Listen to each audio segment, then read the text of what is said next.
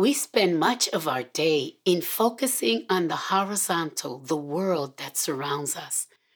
Our attention is especially drawn to those who have succeeded in life, in particular, the sports figures and movie celebrities of our day. We love to sing their praises and even purchase merchandise with their names or logos printed on it. But the psalmist David chose to direct his adoration toward God and meditate on his goodness throughout his day. He focused his attention heavenward as he reflected on God's enduring love and majesty. Many of the Psalms he had written were prayers to God, but in Psalm 145, David praises God as he thought about God's greatness, his grace, and goodness. David, throughout his life, knew the warmth of God's presence as he daily worshiped and communed with the Lord. He grew in his understanding of God as he meditated on God's truth, which reveals the character and nature of God. It was during these times that David's faith and trust in God developed. Praises to God, whether sung or spoken, takes the focus away from ourselves and our circumstances, leaving room to see only God in his magnificent beauty and majesty. In this psalm, David begins his worship by exalting God as king. He acknowledged God as the only one who had the right to rule and govern as he pleased in his life. He praises the greatness of God, even though incomprehensible to the human mind, yet it is awesome in excellence and power. God's greatness is immeasurable, and no one could ever grasp its vastness. The prophet Isaiah wrote in Isaiah chapter 40, verse 12, that God measures the entire universe with a span. The universe comprises billions of galaxies, and in each galaxy, there are billions of stars. Most of these stars are larger than our sun, which is 10,000 times larger than the planet. A span is the distance between the thumb and the pinky finger on the human hand. King Solomon, when dedicating the temple to God, stated that heaven and the heaven of heavens, referring to the universe, could not contain him. God, in his surpassing greatness, transcends time and space yet has graciously chosen to dwell with us. In another psalm, it states that God humbles himself to look at things that are in the heavens and in the earth. There's no one like our God. David also remembered God's boundless goodness and grace. God's goodness is his kindness in action. He is good all the time towards us all, whether we are good or bad, for his tender mercies are extended to all he has created. God is gracious, pouring out his kindness and favor towards us. He is always ready to forgive and receive us to himself when we, in humility, turn to him.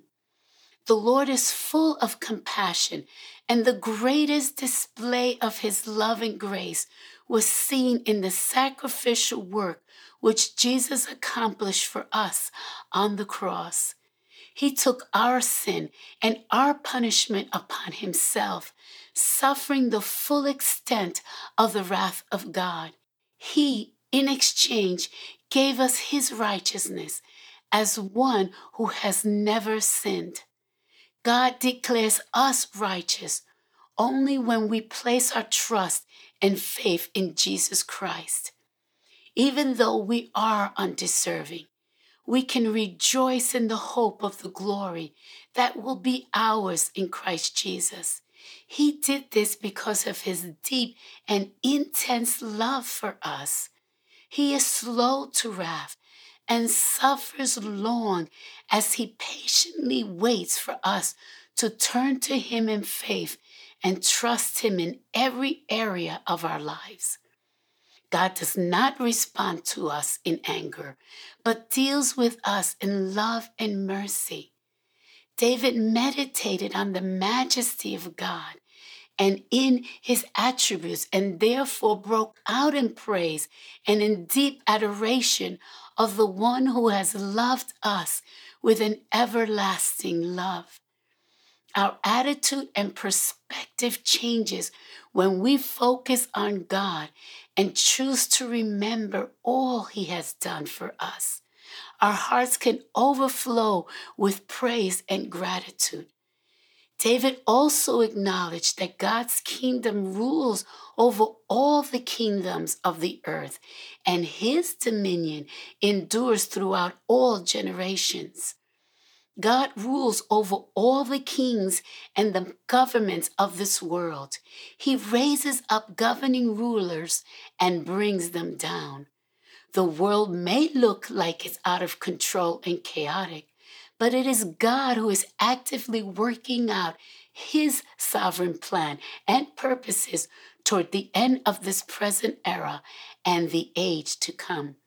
In Isaiah chapter 46, verses 9 and 10, the ESV version, God stated, For I am God, and there is no other. I am God, and there is none like me, declaring the end from the beginning and from ancient times things not yet done, saying, My counsel shall stand, and I will accomplish all my purpose. We do not serve a weak or indecisive God.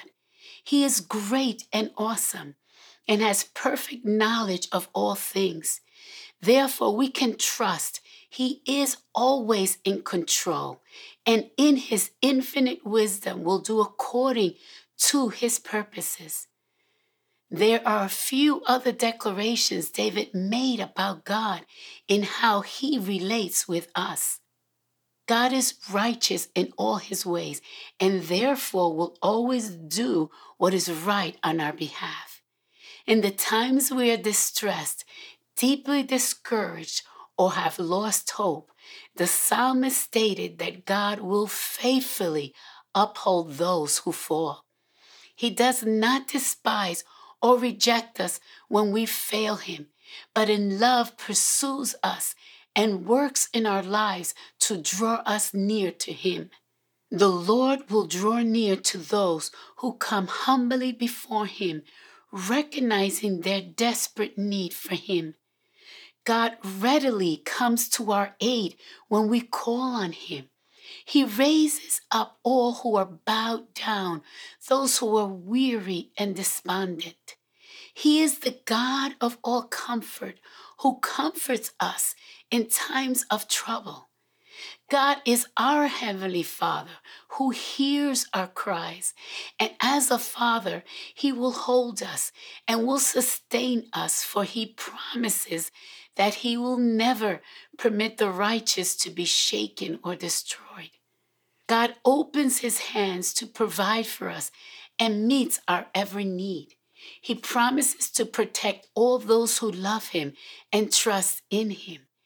As we meditate on his love and kindness towards us, we can praise God who alone deserves all the glory and praise for all he has done and continues to do on our behalf. Therefore, David in this psalm encourages us to speak of his glorious kingdom and of his power. Each time we share with others about the greatness of God and what he has done, we are praising and exalting him as God, and this delights his heart. The Bible states that God is enthroned in the praises of his people. If we choose to focus on ourselves, it will cause us to become disillusioned as we see our failures, our frustrations, and unfulfilled expectations. However, when our eyes are continuously on the Lord and on His Word, we will see Him who is invisible, and it will cause our hearts to turn towards Him in worship.